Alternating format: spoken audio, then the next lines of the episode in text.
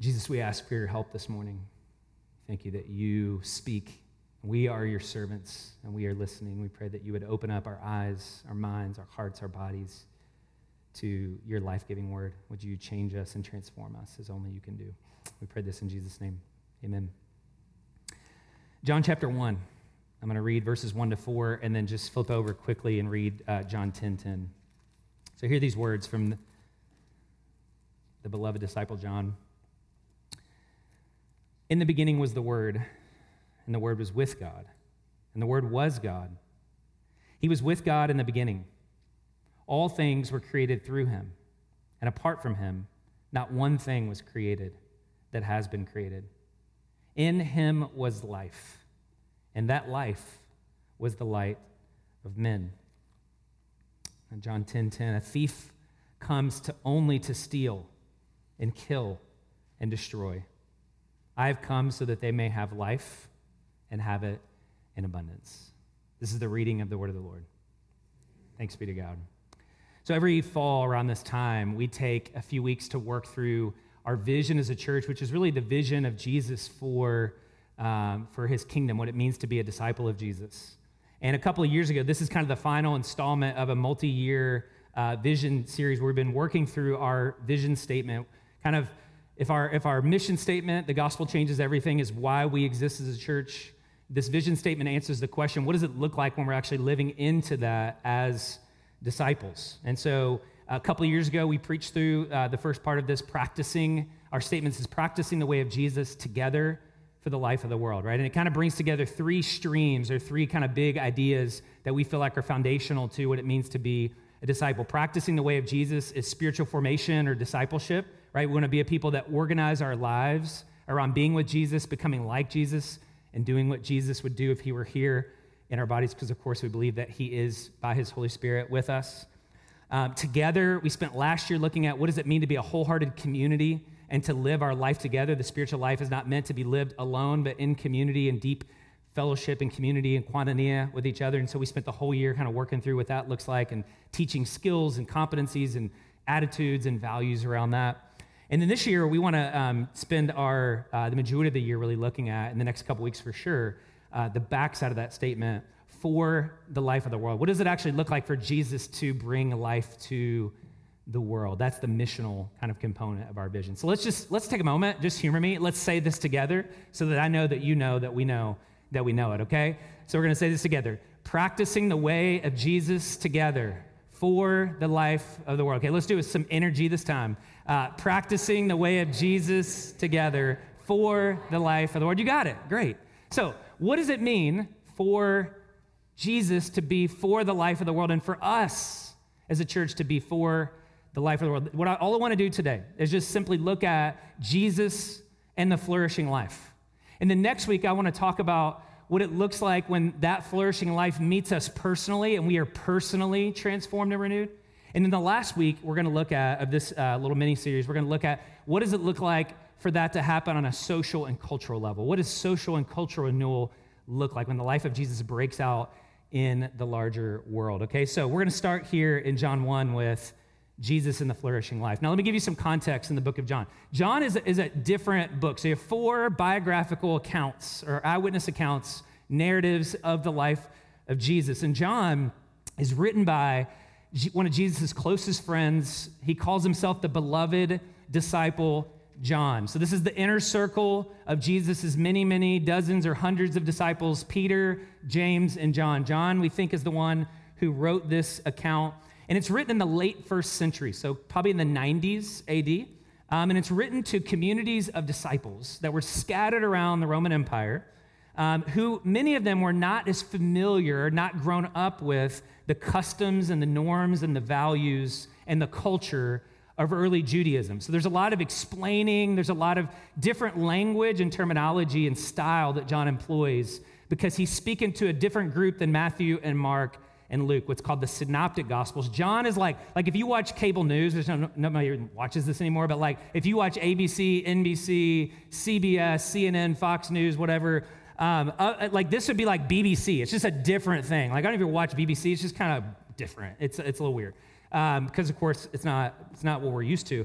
John is like the B B C of the Gospels. He's writing this as kind of like a missionary textbook to people who are scattered around the Roman Empire to kind of distill down the essence of what it means to, as he says at the very end of the book, find life in Jesus' name. These first eighteen verses here are what's called the prologue, right? Or like an overture. Some of you are really cultured people and you go to symphonies and things. I don't particularly go to symphonies, but like some of you like symphonies, and you know the overture kind of, it's it's a it's an intro for the rest of what's going to happen uh, throughout the symphony. And that's how this functions. This prologue is essentially seeking to place Jesus' life and ministry within the larger narrative of God's redemptive work in history, right? So like good narrative, good story places our story in a larger story and helps give context to our stories. It helps give meaning to our stories, and it helps give like direction and purpose to our stories. And that's what he's doing. He's putting the, the our story and the story of Jesus in the larger story of what God has been doing since the very beginning. And that's actually how he starts his gospel, right? He starts his gospel in the beginning. It's our origin story, right? Why are we here? Right, what's wrong with the world? What is God doing about what's wrong in the world? Do our lives matter? Do we have any sense of purpose in the world? Right? What, what is God doing about the brokenness in our world and in our lives? In verse four, his simple answer is this: in him, in Jesus, was life.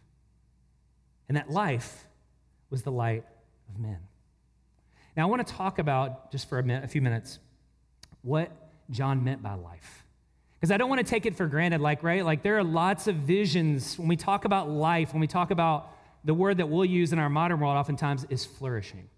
What, what is flourishing? What is wholeness? What does life really mean? And I want you to understand what John meant when he said life and what that means for us, because life is a key theme in the book of John, okay? Whereas Matthew, for instance, we, we taught on this a few weeks ago, we'll talk a lot about the kingdom of God drawing near. For John, John's kingdom of God language is life, or he'll add an adjective on it, eternal life. And he mentions that word life forty, over forty times in the book of, in the Gospel of John. And it's really just kind of a shorthand for salvation. It's what it means to, to be saved. This is what it's like to experience salvation or flourishing or wholeness. Now, there's two primary Greek words in the book of John that are used to translate life. There's bios, which if any of you take biology, you know my son's in biology right now. Bios is a word, biology. Bios just simply means biological life, physiological life. This is just the life of existence or survival, right? So you'll oftentimes hear people say, uh, man, I'm just I'm just surviving, right? Like I'm just existing right now. But I know there's more. And we have these seasons, and I think we've been in one of these seasons for the last eighteen months, where it's like, man, there has to be more to life than this. That that longing that we have, even if you're here and you're not a follower of Jesus, there's a sense of restlessness about you where you want more, and you know there's more than just exist. We're like, we're not meant to just languish and exist, right? We're meant to, to really live. So First Timothy six, Paul says, there is a life that is truly life in comparison and contrast to a life that is not fully life. That's the word here for Zoe. Right? Zoe is the word for God's abundant, flourishing quality of life. So when, when Jesus talks about eternal life, don't think of eternal life in terms of linear progression, like years piling on decades, piling on centuries, like life that just goes on forever, right? Because you can live forever apart from God. That's, that's like real hell, right? Life apart from God is the very definition of, of hell, right? But like, the life here that he's talking about is not quantitative, just like how many years are you alive? It's qualitative. Brenda Collagen says it like this: eternal life is qualitatively different from mortal human life. It is the life by which God himself lives. It is primarily qualitative, not qualitative, quantitative. So here's the first thing I want you to, to see about this. When he says, in him was life, Jesus, this sounds so simple, and yet it's profound. Jesus is life, and life is Jesus. If we want to know what real life is, in any conversation about life or flourishing, we have to start with Jesus. And if we want to know what Jesus is about, we have to start by talking about life. John links Jesus and life together throughout the book. If you want to know what life is, look at Jesus. If you want to know what Jesus is about, look at life. Jesus, uh, some of you guys like Food Network. I don't know, my, my kids love Kids Baking Championship, um, all these British baking shows. Um, like, they're always talking about, and, and I didn't know this word. I'm from Kentucky, right? So I'm like from a working class neighborhood. There's a word in food where they talk about elevating food, right? Like, I didn't realize this until I'm into Broad Ripple. Broad Ripple is all about elevating everything. Um, but like, I, I grew up going to like Applebee's and O'Charlie's and places like, you know, I mean, Taco Bell, McDonald's. That was like a, a nice night out might have been like Pizza Hut or what they call Kingfish in Louisville, right? Like none, none of you have ever heard of Kingfish, but uh, it's basically just buffet style, you know, like Ryan's Steakhouse with the glass that covers like the sneeze guard. Okay, that was going, that was, Adam knows what I'm talking about. That was, that was elevated, right, for us. Now, some of you are like, that is elevated. What are you talking about? Um, But like you elevate something, like when you take something like ordinary and you raise it up to the next level, you, you say, I'm gonna, I'm gonna take this to another level and blow your mind. That's the kind of life that is on offer with Christianity, with Jesus. See, at its core, Christianity is not about offering another religion. God knows we don't need any more religion. Jesus is offering a vision of a flourishing life. Let me just define life for you really simply. According to Jesus, life is the fullness, the way that, Je- that Jesus presents it. Life is the fullness of God's presence revealed in Jesus that restores flourishing in the world. Life, eternal life, is the fullness of God's presence revealed in Jesus that restores flourishing in the world. Now, in order to unpack this a little bit more fully, John points us back to the beginning of creation, lest we miss what he's talking about here or we project our own understanding of what life is or what flourishing is. John says, if you really want to understand life, if you really want to understand Zoe, you've got to go back to the beginning and you've got to understand the larger story that predates Jesus. So when Jesus shows up and says, I am the way, I am the truth, and I am the life, that would have meant something very different to them than it might mean to us today. And especially if you're here and you're a person that's like, I don't equate like Christianity with life. Christianity to me is abusive, it's corrupted. I, I, all I've experienced with Christianity is the opposite of life. Like I, I am sympathetic and I, I understand we walk into this place with wounds. But we can't throw the baby out with the bathwater because we've had bad experiences. There is something that Jesus was doing here that, yes, can be distorted. Yes, gets corrupted when it's put into human hands. But the essence of it is a beautiful story. And I just wanted to spend a minute telling you that story because I don't think we all know the story. See, oftentimes it's easy for us, at least in the church tradition where I became a Christian, to start the, so- the story at sin. This, this world is broken, it's sinful, it's messed up. And we, we boot off of that instead of going back and seeing God's original design for life and flourishing in the world. And that makes all the difference in the world in how you experience Jesus and how you think about the church and how you think about your own life. This story, John says, if you go back to the beginning, starts with the word, the logos, the organizing principle of life itself, ultimate reality, God. So I want to tell this just like I was telling a story, chapter one, or maybe this, this actually would be prologue or preface. There was life in the beginning, and that life was God himself. Before any matter is created, before anything in the physical universe exists, there is life in God. There is a life within God. He says, in the beginning was the Word. That's shorthand for Jesus. The Word was with God. The Word was God. All things, he was with God in the beginning. All things were created through him, and apart from him, not one thing was created that has been created. The prologue of the story is that there was life within God. There was this energy, there was this, there's this reality of eternal life within God himself. Uh, some theologians call it the dance of the Trinity, right? Father, Son, and Holy Spirit existing. This is the first missional community, right? Like God, if you want to put it in our language, this is the first community group. This is the first small group, is God himself existing eternally as Father, Son, and Holy Spirit, existing in this community of mutual, reciprocal relationship and love and self-giving and knowledge and service. I mean, think about that. God was life, and in him was life, pulsating in this dance of the Trinity, a giving and a receiving of love and knowledge and service. Now, why is that important that we understand that? Because it's not often, again, how we think about the origin of human life, right? Like, this origin story in Genesis is given against the backdrop of all kinds of ancient Mesopotamian, Mesopotamian narratives of violence and injustice and cruelty and hatred. Like, that's how the world started. It started with a fight. Genesis says, no. John says, in the beginning, there was God. There was life. There was love. There was flourishing.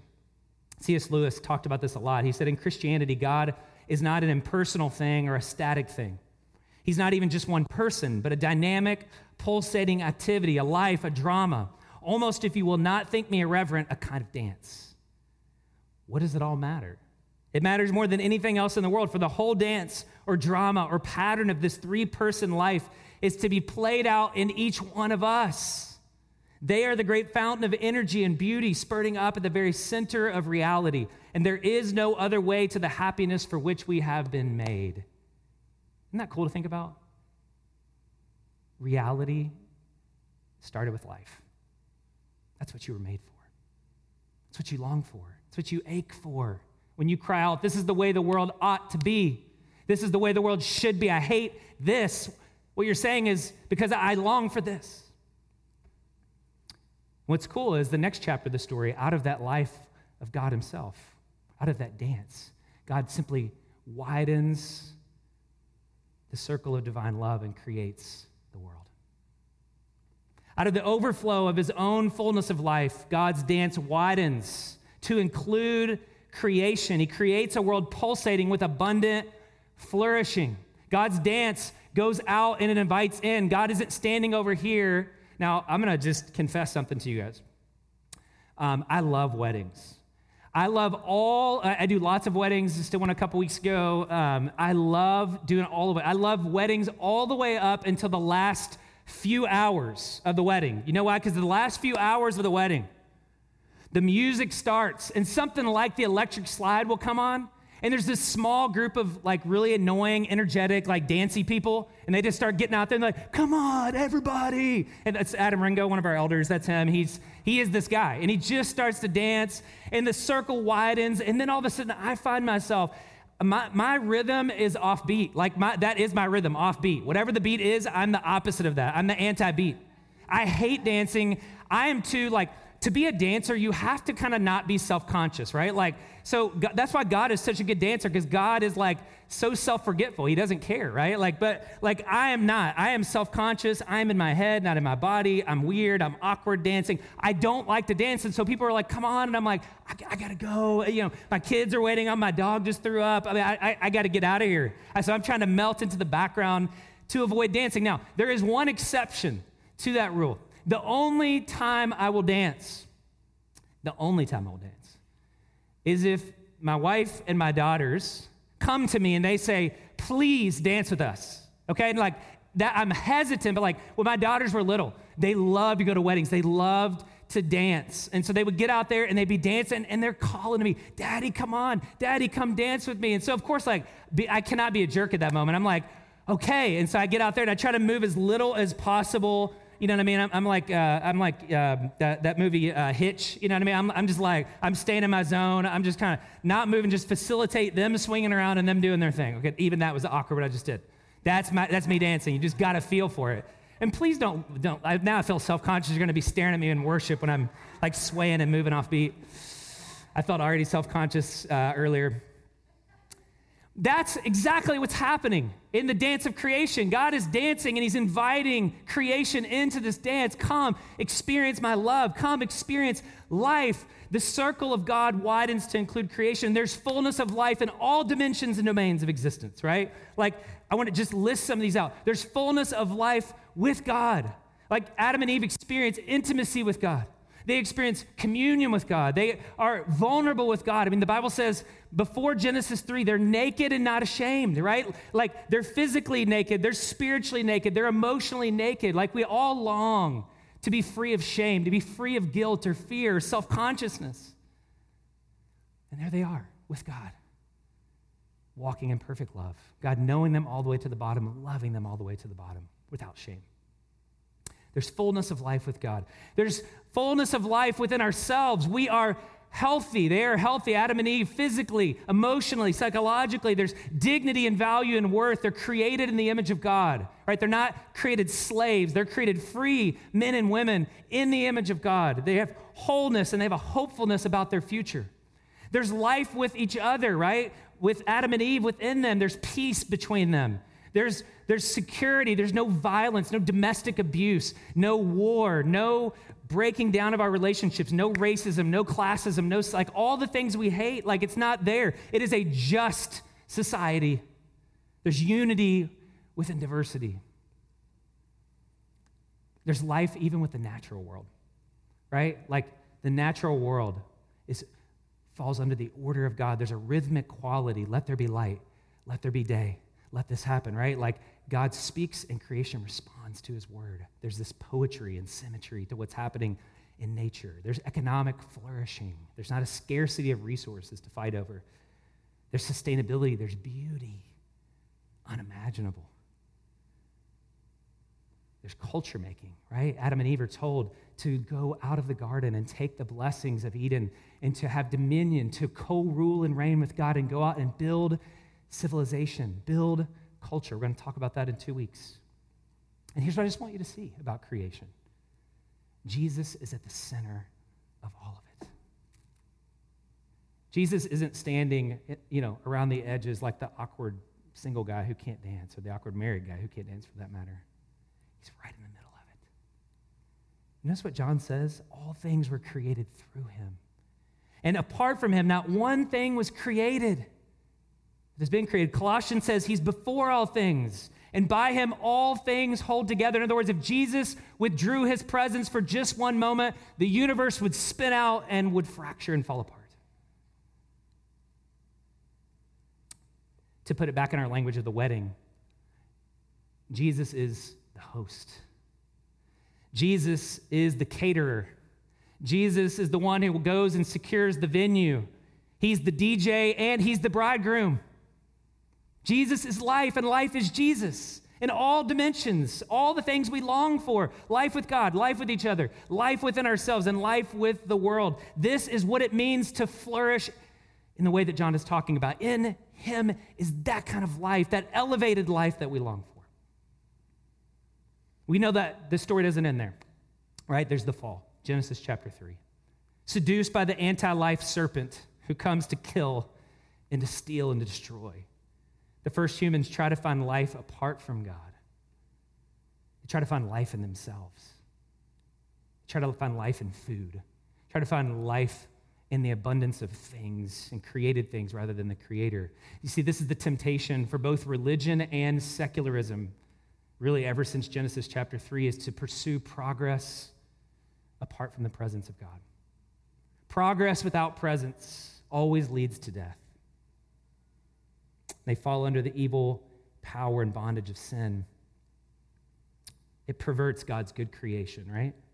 It alienates us from one another, from God, from the created world. It fractures, it kills this life. But there's a promise, right? The promise of redemption, the next chapter of the story. There's a promise that one day a Messiah who's going to come, who himself is filled with the presence of God, right? He's filled with the presence of God. He's going to come and he's going to restore God's good world. He's going to renew. He's going to press start on the thing that got paused when sin entered the world. He's going to reconcile people to God and to one another. The best summary of that, I think, in the Bible, my, one of my favorites, and one we're going to talk about a lot this year, talk about in two weeks in more depth, is in Isaiah sixty-one. In Isaiah sixty-one, the prophet Isaiah is, is preaching to a people that are experiencing exile because of their sin, because of their idolatry. They experience and, and are perpetrators of injustice in the world, and they're exiled from the presence of God. The presence of God leaves the people, and they're sent into exile in a far away land. And Isaiah has this good news to share with them, that it's not always going to be this way, that judgment precedes renewal, and that God's not forgotten about his people. And here's what he says. This is so powerful. Isaiah sixty-one, the Spirit of the Lord God is on me, because the Lord has anointed me to preach good news to the poor. He has sent me to heal the brokenhearted, to proclaim liberty to the captives, freedom to the prisoners, to proclaim the year of the Lord's favor and the day of our God's vengeance, to comfort all who mourn, to provide for those who mourn in Zion, to give them a crown of beauty instead of ashes, festive oil instead of mourning, and splendid clothes instead of despair. They will be called righteous trees planted by the Lord to glorify him. And I left this off the slides, but one of my favorite parts, uh, verse four and five. They will rebuild the ancient ruins. They will restore the former devastations. They will renew the ruined cities, the devastations of many generations. Strangers will stand and feed your flocks. Foreigners, that word can be translated sojourners, immigrants, refugees, will stand and feed your flocks. Foreigners will be your plowmen and vine dressers. See, what we have here is a vision of a Messiah who comes to bring renewal to the world, who comes to bring life, the life that God promised in Genesis chapter one. He brings that life in himself. Notice all the dimensions of life. Personal renewal, right? You will, you will become righteous. You will become holy as God himself is holy. You will become whole as God himself is whole. You will, you will experience the righteousness of God in your bodies. Your shame, he says, will be healed. Your bodies will be, your bro- broken bodies will be healed.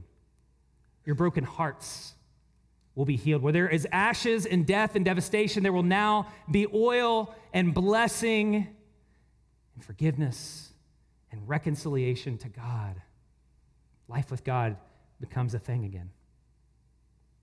There's social renewal, right? It doesn't just stop with us and our personal relationship with God.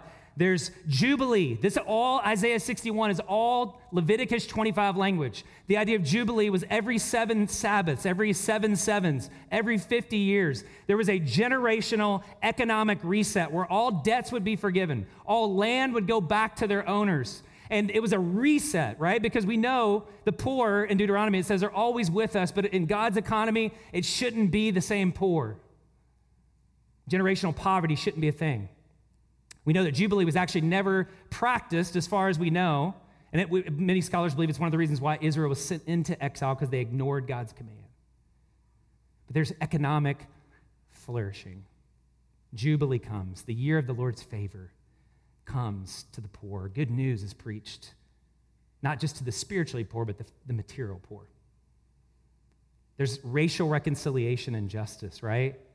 Refugees, immigrants, those who wouldn't normally mix it up are now brought together, co-ruling and co-reigning together in God's new earth.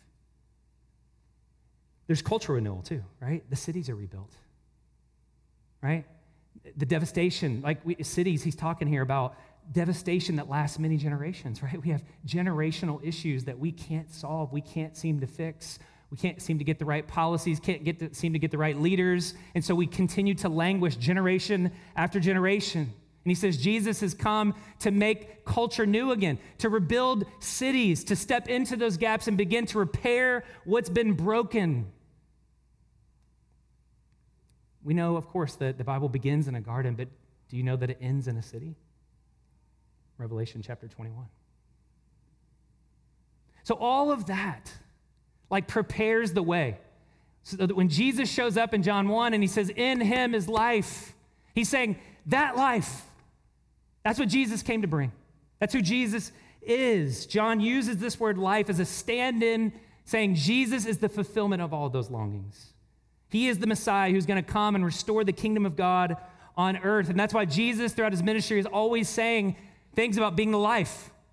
I am the resurrection life, he says. I am the bread of life who comes down from heaven. I am the way, the truth, and the life. No one comes to the Father except through me. I am the living water, he says. He is the life. life is him.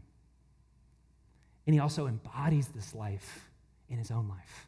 He shows us what flourishing looks like. What is it? What would it be? What would it look like for a perfect human being to walk the earth and to live out Genesis chapter one? Created in the image of God, embodying and extending the blessings of the garden to the world. Look at the life of Jesus.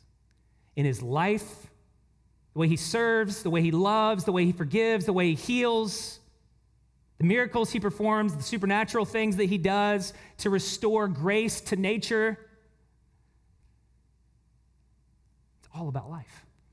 In his death on the cross, he stands with our sin on his shoulders. He bears our sin in our place for our sins, and not only our sin, but the sin that infects the totality of creation in the world, nature itself, social structures, all of that sin falls on Jesus, and he dies in our place for our sins, breaking the power of evil in the world. Jesus, and then he raises from the dead. And in doing that, Jesus is giving us this pattern and this power for a flourishing life. So all of that, like, I know that's maybe just like a, a heavy, like, okay, that's a big story. And then one day, the end of the story, the last chapter, is restoration, right? Like what, one day Jesus comes back and he makes all things new again, forever. That's the story of life. Now, let me just give some application points as we close, beginning to close. First thing, we must have a vision of life that is as rich and abundant as the one that, as Jesus is. We must have a vision of life that is as rich and abundant as Jesus himself was and is and will be. And I say that because there's so many competing visions of life and flourishing, right? Oftentimes in our day, we don't always have a positive vision. We kind of have more like a negative or anti-vision, like I'm against this, or I don't like this, or I hate this.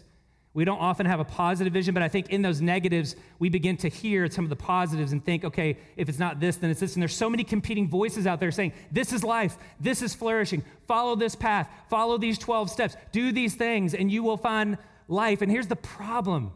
There's, there's usually a kernel of truth in those voices pointing us to life, but oftentimes they are incomplete. They are reductionistic, and they are most oftentimes in our world in the West, in America, humanistic. They are not birth in life with God. It is progress without the presence of God. It is a seeking of renewal. And you'll even hear the language, like in our culture, for people who are amazingly not Christian, hate the church, they use revivalistic language. They use and borrow categories from the image of God and dignity and value and worth and power and authority, all these words that are God words. And what they want is revival and renewal without the presence of God. What they'll do is oftentimes take a part of the creation story. They'll isolate, or they'll take a part of the, the sin, the, the sin and the fall, and they'll isolate that and they'll say, this is what's wrong with the world.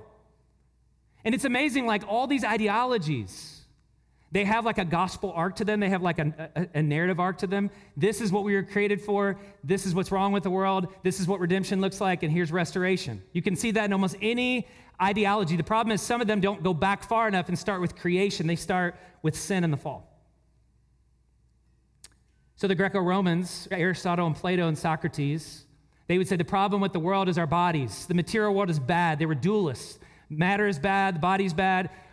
Liberation is found in escaping and kind of tearing off the husk of your body and your soul being free to connect with this abstract ideal called the good and the beautiful and the, tr- the, the, the good and the true and the beautiful. You merge in this impersonal cosmic force. Enlightenment thinkers located evil in religion, right? Marx, excuse me, Nietzsche and Hume, and modern day guys like Stephen Pinker uh, and Richard Dawkins, and what they say is religion is evil, and what we need to do is to free ourselves from the structures of religion and tradition and just kind of find our own way and pursue autonomy and self-expression. Nobody can tell us what to do. God doesn't know what's right. The church doesn't know what's right. We need to figure out this on our own. What we need is freedom and liberation for freedom and liberation's sake. Marx said the problem was money, right? And, and who owns the means of production? Jordan Peterson says the problem is feminism and the way that it's emasculating men. The secular justice movement looks out at the world and says the problem is powers, right? It's powers that are embedded in legal uh, and institutional realities, and we need to tear those down. Religious nationalism finds them in American history. What's wrong is we've gotten away from our, our narrative as a country, from what makes us American. And so salvation's gonna come by recapturing some nostalgic vision of blood and flag and history and culture and norms. Oftentimes evangelicals will do this as well. And we'll say, you know, what's wrong with the world is people's hearts are evil, which is true. And salvation comes by just changing hearts and minds. You hear this, right? Changing hearts and minds, and then sometimes also capturing political institutions. And if we just do that, then we'll change the world. How's that working out for us? We need a vision of life that is ro- as robust as Jesus is. Life is life with God, and life with each other, and life with creation, and life within ourselves. We must hold those things together, right? If we only have life with God, but it doesn't touch the systems and structures in our world, it's not life for a lot of people. If all we do is reform systems and structures, but we don't have the presence and the power of God, we know that doesn't go so hot either, right? We need them all together, working in concert if we're going to see flourishing happen. Al Walters, in his excellent book, Creation Regained, which I would encourage you to read. It's like one hundred pages, really, really great work. He says this: it is quite striking that virtually all the basic words describing salvation in the Bible imply a return to an originally good state or situation. The obvious implication is that the new humanity, that's the church, full of God's Spirit, the presence of God living in his people, is called to promote renewal in every department of creation. If Christ is the reconciler of all things, and if we've been entrusted the ministry of reconciliation on, on his behalf, then we have a redemption task wherever our vocation places us in the world.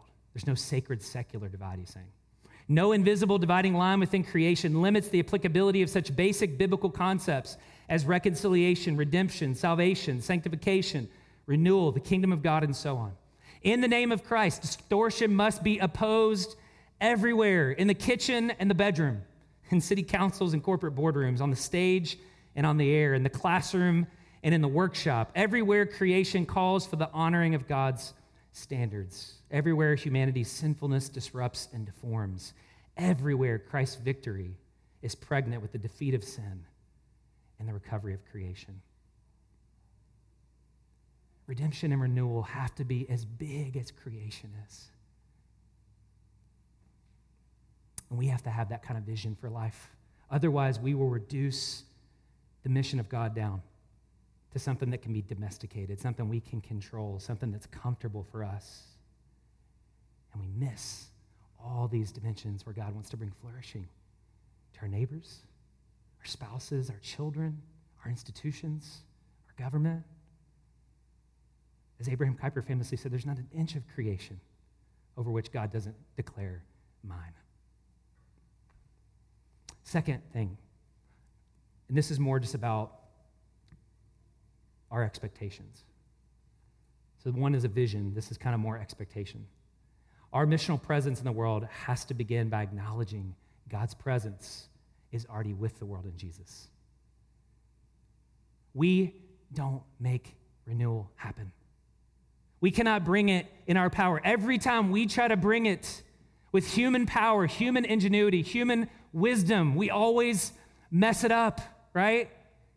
The good news is God is already doing this work in the world. We don't have to make it happen. We don't have to walk around anxious or defensive or fearful or reactive or, or just worried. Like, we can enter in with confidence because all we have to do, like, Jesus has already come into the world. He's been born into the world. The life is here. It is among us. It is in us. It's coming through us. God is already at work. He is the first cause of mission. We just simply discern, where is God at work, and how can I join him? It's that simple. Where is God at work, and how can I participate with him in what he's doing in the world? Like, I want to encourage you this week. Just like, would you just look at your life? Look around you. Where is God at work? Where is God's Spirit renewing? It might come to you in surprising places. We see it breaking out in all kinds of surprising places in the book of John. Cultures and peoples and neighborhoods that nobody would have expected the kingdom of God to show up in. Look around your life. Take an audit. Where is God working? How can I just step into that and join him? Richard Velotis says this: any notion of mission in this world must confess that God moves first. Long before we act, God has already acted. Long before we speak, God has already spoken. Long before we arrive, God has already been present. What's needed is for Christ followers to discern God's presence rather than his absence. And I say this because for some of us, we look out into the world and we see chaos. We see injustice. We see things that frighten us. And the immediate assumption is, well, God must not be there. God's absent. God must be away getting a ham sandwich. At, he must be taking a lunch break for like the last two thousand years. But what if you discerned his presence? What if you said, no, his spirit hovers over this area of my life, over my neighborhood, over my workplace, over my spouse, over my children, as he hovered over the waters of creation, taking chaos and bringing flourishing. What if that was our assumption? What if that was our just basic disposition, is we have nothing to fear because God is here and he's for the world? Because that's what, that's what this whole passage is about, right? Jesus came to bring life, and he came to bring life for the world. Despite the evil in the world, despite all of the injustice and the idolatry, God, John says, becomes flesh. You know what a good modern translation of that? He, he moves into the neighborhood, and he builds a home. He brings his home to the neighborhood. The incarnation of Jesus is the ultimate yes of God to this world. God doesn't hate this world. God isn't against this world. God is for. For, like one preposition changes everything. For the world in Jesus. The world and, and the word cosmos in the book of John just is kind of a stand-in for like God's sin-infected creation, right? Like God's good creation distorted and aimed away from God, directionally pushed away, away from God, that God came to re- reclaim for himself. The world means people. The world also means groups of people. It also means structures and systems. John three sixteen, right? Like the most basic verse. For God so loved the world. He's for the world. That he gave his only son. I'm going to do this my own way. Uh, that whoever, whoever, whosoever believeth in him, this is old King James, should not perish, but have everlasting life. Now, don't stop there, because some people stop at sixteen and we forget seventeen. What does seventeen say? For God did not send his son into the world that he might condemn the world, but that through that the world through him might be saved. So that means that our missional posture must be framed by being for the world like Jesus was for the world. There's three basic missional postures that a Christian can take in the world, and you may have seen these play out in different ways. One is to be against the world. I grew up in a church like this, to be against the world, right? The world is evil, it's bad, it's dark. Secularism is on the rise. The world's about to come to an end. Let's be afraid. Let's freak out, you know, like, um, and, and it leads to a posture of negation, right? I'm against whatever the world is for. This is like the moment that we live in, like this negative polarization, this negative, it's like whatever you're for, if you're not on my team, I'm against. We know what, what Christians oftentimes are against, but we don't often know what they're for. Easy to be against when you see brokenness in the world, right? Against the world, of the world, right? We can, we can. If, if the sin of one generation is they are colonizing the world, to use our language, the sin of a younger generation, maybe in reaction to that, could be the equal and opposite error, to be colonized by the world, to assimilate to the world in an effort to, because we're so afraid of inauthenticity, hypocrisy, imperialism, irrelevance, we can become of the world, worldly in our thinking, in our feeling, in our acting. Jesus says, be for the world. For the world is this paradox, right? Like Jesus affirms dignity. He affirms these longings for flourishing. Jesus comes and he says, yes, what you long for, like seek that, but don't seek it where you seek it. Don't seek it without the presence of God. This world was created good. I've come to restore this world. He affirms that, and he challenges. He says, repent and believe. Reorganize your life. Turn away from trying to find life in anything else. It's this weird combination of like being for and, and, and kind of challenging, affirming and challenging. That's the life of Jesus. And we have to be able to do both. Some of us are really good at affirmation, not so much at challenge. Some of us like make a living off of challenging, not so great at affirmation. We need both. That's what it means to be for the world. And that's got to be foundational. So this is where we find ourselves right now. We find ourselves with an opportunity, with an opportunity to bring life like Jesus and in Jesus and for Jesus and with Jesus into the world. That's why you were created. That's why you've been recreated in Christ. Church, this is our mission, to be for the world, to bring the life of God, the presence of God into the world through the power of God's Spirit.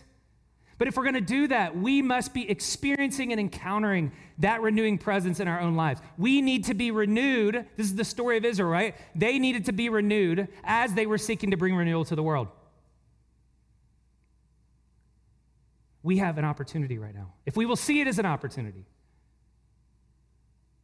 like how, how else will life come into the world unless we are being transformed and bringing the transforming presence of God into the world? If we look out in the world and we get afraid, or we get defensive, and we just critique, or we try to copy the world, or we just consume, we're going to miss it. If we're freaking out, because everybody's freaking out right now, and we carry that anxiety with us, we see, man, like the world is over. No, it's not. Do you know the story of history is one of decline and renewal? As, as Mark Sayers says, I hope you're reading this book along with us. He says, the history of the world is like a tide in terms of renewal. The tide goes out. God does a work in secret, in the hidden places, in the night, underground, and it seems like all hope is lost. The tide's way out there. But then the tide comes roaring back in with strength and power and something that can't be taken away because it's been internalized. That's the work that the Spirit of God is doing in our world right now for those who have eyes to see and ears to hear. He is a renewing Spirit who breathes new life into his people, and that is what we need. We need the Spirit of God to come to breathe fresh life into our lungs, to lead us to a place of holy discontent, dissatisfaction, not just with the world, but with the state of our own souls, the state of our own hearts. We need to repent and to turn away from progress without the presence of God. And as we return to the presence of God and we find fullness of life, we then take, as one person famously said, we take bread from one beggar and we offer it up to other beggars. We say, this is life. Let's pray. Father, we pray for your life to inhabit us as your church. Would you breathe a fresh wave and wind into our souls? God, we feel the signs of decline, stagnation, death, alienation, fracturing all around us and within us. And God, we just cry out, we need you. We need you to be life for us. We need to experience the abundant life. We need to experience the transforming presence and power of God in Jesus Christ. Your life lived for us, your death forgiving us and reconciling us to yourself and to one another, and your resurrection power, new world power coming into us and just sparking a fresh renewal. And so we cry out for that. We long for that. Would you bring it? Your kingdom come. God, your will be done in our lives as it is in heaven. We pray this in Jesus' name. Amen.